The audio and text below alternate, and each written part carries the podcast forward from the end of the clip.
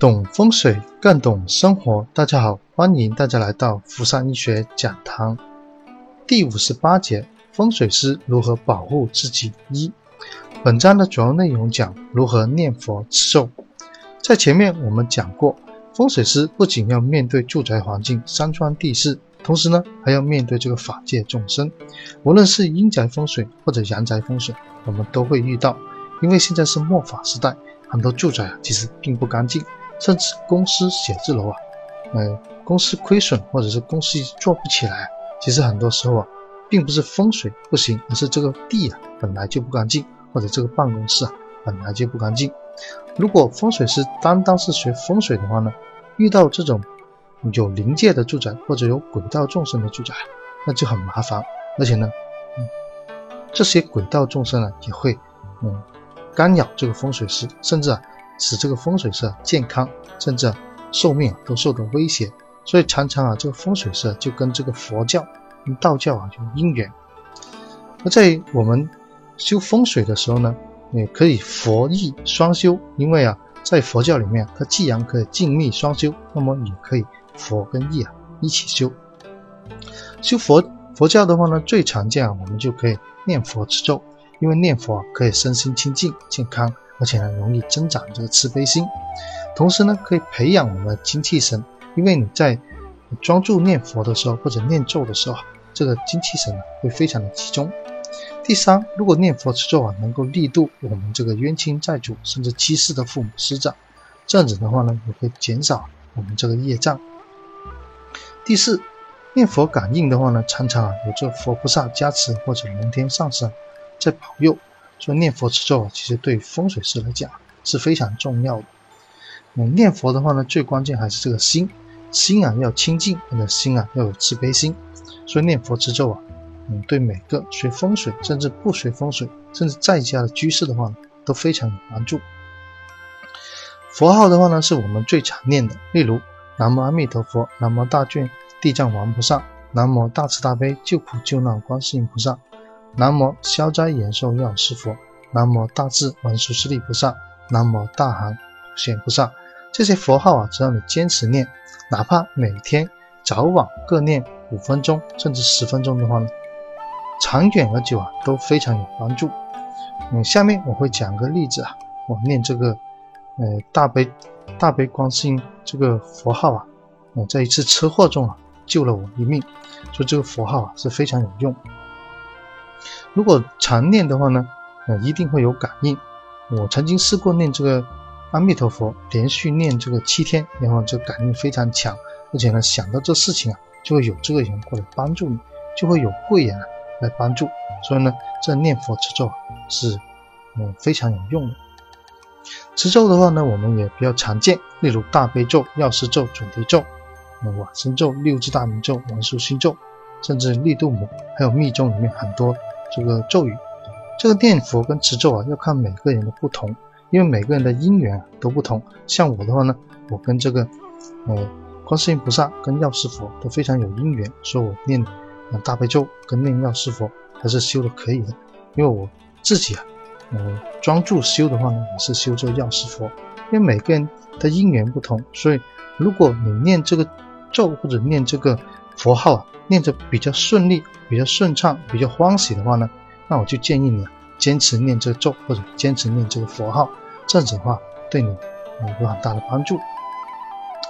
另外，我再跟大家介绍一些这科学性的个呃事件。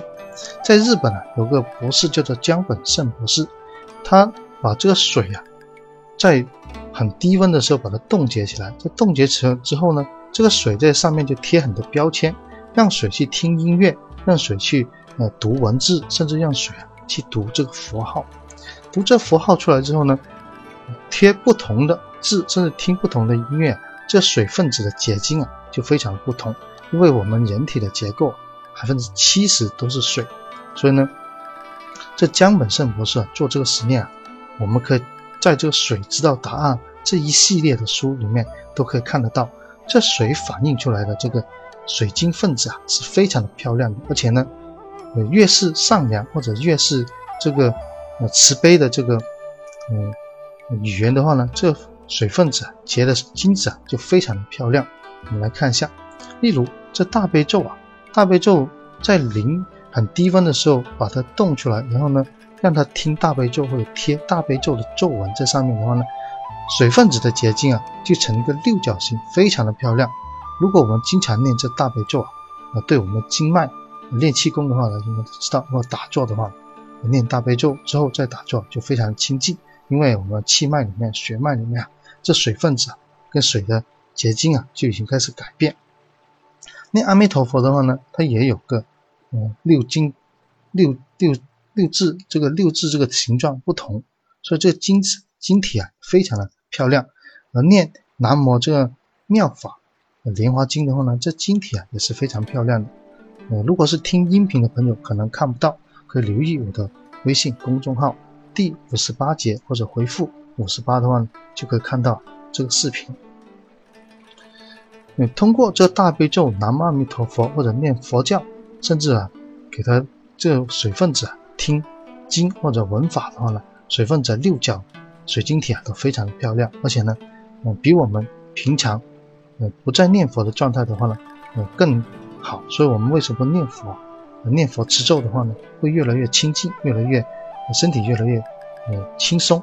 原因啊，就是我们的水分子啊已经开始改变，因为我们人体啊百分之七十都是这个由水分子嗯组成的。呃，相反，如果呃给这个水分子啊贴上一些标签，例如恶魔或者是无力，甚至是战争，甚至美国九一一这种事件啊，这个水分子结晶啊就非常不稳定，而且呢。出现这个恐怖的现状，甚至啊是惊慌的现状。呃，这个呢可以看这个江本胜博士写的《水知道答案》，有一二三这几本书啊都非常的好。所以有感兴趣的朋友啊可以看一看，就知道为什么我们这个念佛持咒啊连水都能够感应，因为我们人体里面从科学来讲，百分之七十都是由水构成的。甚至很多网友也做很多实验，例如啊他把这草莓。放在两个杯杯子里面，然后呢，在杯子的后面写上一个恨字，一个爱字。对这个爱的这个草莓的话呢，就长得非常好看。然后呢，七天的话呢，它还不会坏掉。呃，对一个恨字的草莓的话呢，就基本上已经坏了一半。那另外还做了一些很多实验，例如用个算子，算子九天啊，在上面写一个祝福你。经过九天的呃摆放的话呢。贴着祝福你这个蒜子啊，就长得非常好看；贴着讨厌你啊这个份这个蒜子啊，就长得非常的难看。嗯，我以前也做过这个实验，我把这个丽罗，丽罗的话呢，我就经常念这大悲咒，每天就喷洒给它，它长得非常的漂亮，而且呢长得很长。所以有些朋友嗯过来我家看的时候，就说为什么这个嗯植物长得那么漂亮？因为我们每天呢都念这大悲咒水去洒他们。所以这个实验大家也可以做做，道理是一样的。前面跟你们讲过，大家讲过这科学性的东西，要再跟大家分享一下。你们认为不科学，但是又真实存在的，这是我自己亲身经历的。嗯，二零零八年十一月二十八号的时候呢，我就跟朋友啊，呃，施坤还有个孙孙先生一起啊，去云南这石林考察这软木项目。这软木是什么？就是我们平时红酒。瓶上面要塞住那个木塞子，因为这个木塞子用的就是软木来做，所以我们当时啊嗯就陪就陪着朋友去云南石林去考察这个项目。但在上火车之前呢，我就习惯性啊打了一只卦，直接用手嗯用时间嗯起了个卦来看。这卦一看啊，就是性为风，风的话是六冲卦，而且呢嗯变卦而是风水换换卦的话，两个卦都不好。但是已经形成已经定了，又没有办法去。在打卦来说啊，出行啊，其实在古代啊是非常注重的，因为呃很多卦书里面，无论是六爻，还是呃六壬，甚至是呃呃梅花易数，对出行来说啊，在古代因为科科技科学没有那么发达，所以古人啊积累很多这出行哪些卦卦例，而且呢很多经验。出行因为在古代的话，交通工具不方便的时候，有时候一出去啊，可能就一一个月或者半个月。所以这出行来说，在古代啊是非常关键的。所以，因为我们先贤呐和先人呢，也积累了非常多这种经验。这卦一看啊，就是应爻克巳爻，应爻啊是光轨爻，这光轨爻是发动的，光轨爻呢是酉金克卯木，木的话呢，呃是巳爻，巳爻代表我自己，这样应爻的话呢代表他方他处，这个他方他处啊是去的那个地方克我，而且呢还是白虎，是爻又临白虎位，所以呢这白虎又应刀仓车，呃刀伤或者是车祸。所以这情况一看啊，这个地方就真的不能去，但是已经没办法，又不可能去改变。所以在在火车上面，我就拼命的念这个南无大慈大悲救苦救难观世音菩萨。念第二天的话呢，大概我就一有空，一睡醒就一有空就坚持念，坚持念，嗯，大概念念了有几个小时，坚持念了几个小时。然后第二天十点半的时候呢，我们就到了石林。到石林呢，大概就是早上啊，嗯，十一点十五分左右啊，我们就吃完早餐。那对面的那黄老板，那石林这个黄老板就开车过来接我们。但是这个呃黄老板啊，电话特别多，一直停响都不停。开车呢，嗯，又开得比较快。那突然间啊，就有个妇女啊，骑着自行车从马路横穿过来。如果按道理的话呢，其实我们是违规的，而且我们开车这个速度啊也是符合的。这时突然间有这妇女啊，她不看路也不看车，呃车流，直接横穿这个马路。这个黄老板就为了避免撞死这个撞伤这个人呢，就赶紧啊，嗯打方向盘，打方向我们连车带人呐，就一起啊滑行了差不多五十米，整个车就倒掉。我们四个人的话呢，从车的挡风玻璃里面爬出来了。要爬出来的时候呢，整个车的玻璃已经碎掉，而且右轮呢也被压断了。但是我们出来的时候啊，四根都没有受伤，只是出来的时候呢，呃，碰到这个呃挡风玻璃这个玻璃碎，然后呢，这手啊就擦伤了一点点。要交警过来的时候就嗯非常的奇怪，说你们如果是后面跟着一辆车过来的时候啊，基本上你们四个人都要报销了。也就是说，全部要死，不死的话呢，也可能会重伤。所以交警也非常的奇怪。因为我出来的时候，我一看表，就刚刚好是十一点四十分，是酉日午时，刚刚好就印在这个午时。如果从看懂看卦的话呢，嗯，这个午时啊，其实就是救命的卦。如果这个卦这个时间啊再推迟半个小时的话呢，去到未时的话呢，基本上我们肯定就要。有伤亡了，因为未时啊，在这个卦象里面是我们四爻的入木，而且呢也是光轨爻最旺的时候，而且呢又把子孙爻给合走，也就是说，如果是迟半个小时啊，基本上在卦里面就已经是个死地了，是不死也是绝，所以这种情况啊就非常危险。但是我出来的时候啊，一念这个嗯符号的时候啊，整一片地方就有檀香味，就非常的重，就是很亲近的一种檀香味，因为在这个马路上面不可能有这个檀香的。我出来的时候呢，已经是嗯迷迷糊糊，所以呢就赶紧念这个观世音菩萨。一念的话呢，啊这个檀香味就非常重，所以我就知道这个护法神已经到位，或者是啊这个菩萨正在保佑。所以不然的话呢，真的再迟半个小时了，就真的是已经嗯四个人可能就没命了。这是我亲身经历的第一个例子。第二个例子。我再可以跟大家分享，我太太在怀孕的时候啊，我就嗯跟她说，不如我们念这个八佛八十八佛大忏悔文，因为我嗯我儿子太太怀孕的时候呢，我就不知道我儿子啊到底是来报怨的还是来报恩的。如果他是来报怨的话呢，可能出生了会有个会是个败家仔，甚至是个嗯非常捣蛋的一个小孩。如果是来报恩的话呢，就肯定会孝顺父母或者。孝顺长辈，所以当时我就跟我太太说，不如我们下定决心来，嗯，拜忏，嗯，拜这八十八佛。所以我太太当时也同意，因为也抽时间跟着我，要我一边在拜佛，然后她可能就坐着，因为太太怀孕的时候就坐着，那一直在拜忏。拜忏呢，有时候呢就流眼泪，然后有时候就还会打嗝，这种是一个很正常的现象。因为啊，呃，我们从科学的角度来讲的话呢。如果是念佛，嗯，念佛号或者念佛啊，身体啊，这个水分子会改变。水分子改变的话，流眼泪是排毒的一种现象。流眼泪打嗝的话呢，也是个排毒现象。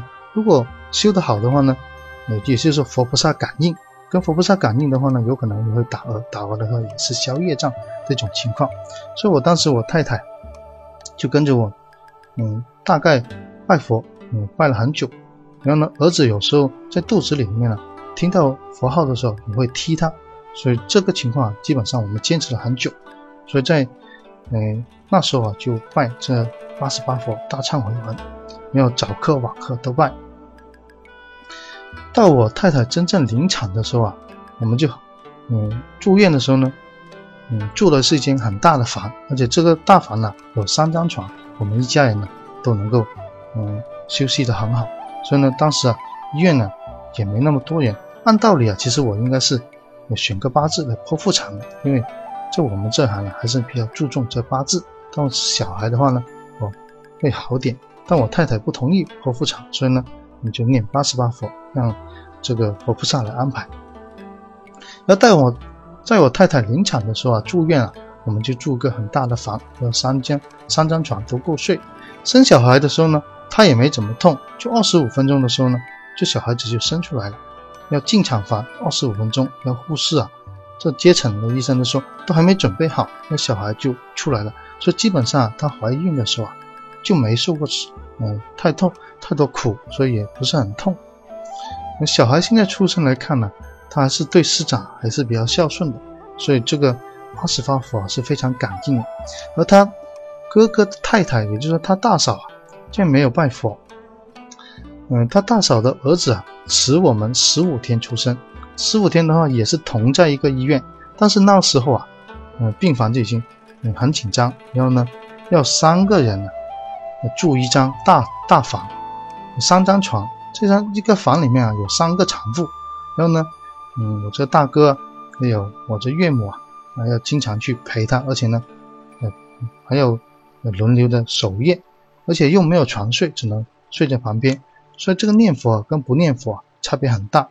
而且他我大嫂啊，在这个入产房的时候痛了接近四五个小时才生出小孩，所以我们呃当时就很明显的对比出来啊，念佛念八十八佛跟没念佛差别是非常大的。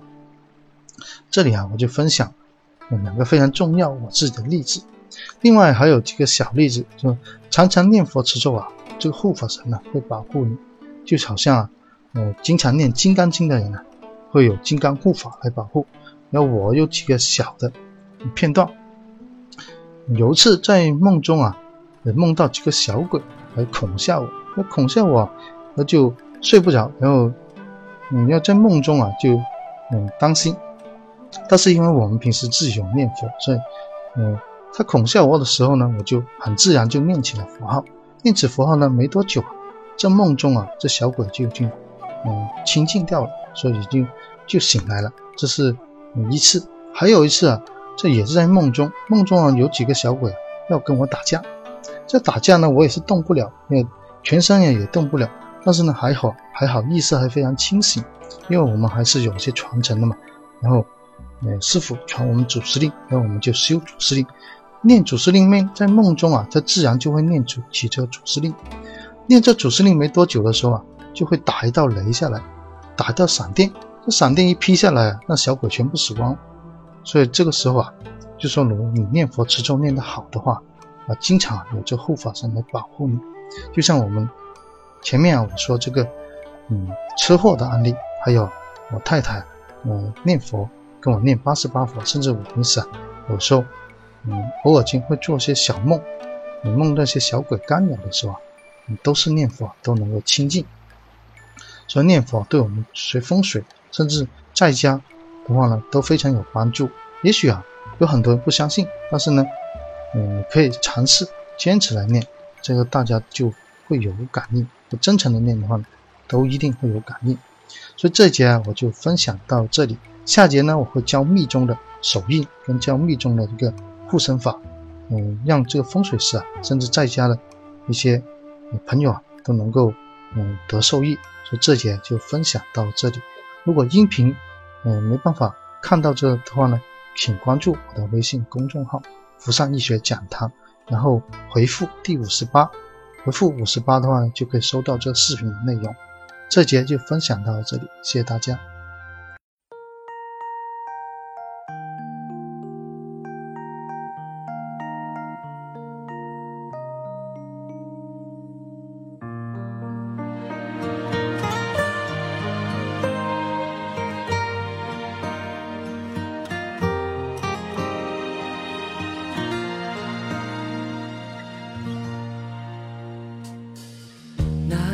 我在路灯下站了很久，直到你悄无声息在我身后。我拉过你的手，暖在我的胸口。转眼时间到了好多年以后，那年跟着你走过好多路口，也哭过笑过，如今不再提起。世上总有些遗憾开不了口，开不了口的都默默成为永久。只是没有如果，没当初见你时的忐忑。当我再想起你深深拥抱我的那一刻，回忆只在岁月深处温暖我只是。没有如果，没眼泪换时光的蹉跎。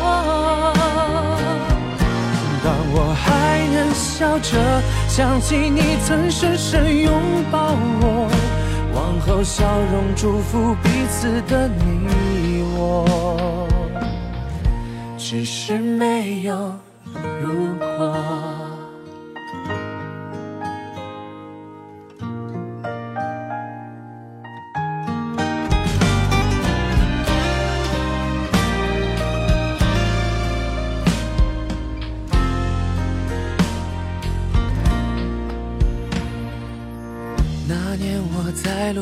下站了很久，直到你悄无声息在我身后。我拉过你的手，暖在我的胸口。转眼时间到了好多年以后，那年跟着你走过好多路口，也哭过笑过，如今不再提。世上总有些遗憾开不了口，开不了口的都默默成为永久。只是没有如果，没当初见你时的忐忑。当我再想起你深深拥抱我的那一刻，回忆只在岁月深处温暖只是。没有如果，没眼泪换时光的蹉跎。当我还能笑着想起你曾深深拥抱我，往后笑容祝福彼此，往后笑容祝福彼此的你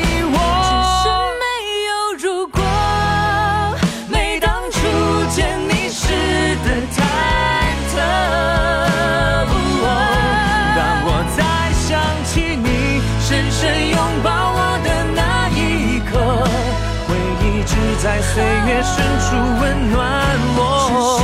没有如果，没眼泪换时光的蹉跎。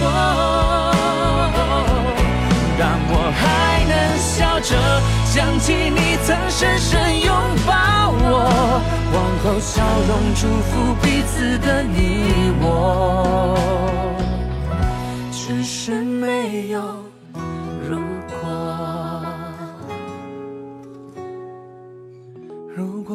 初没放开彼此的手。只是没有如果。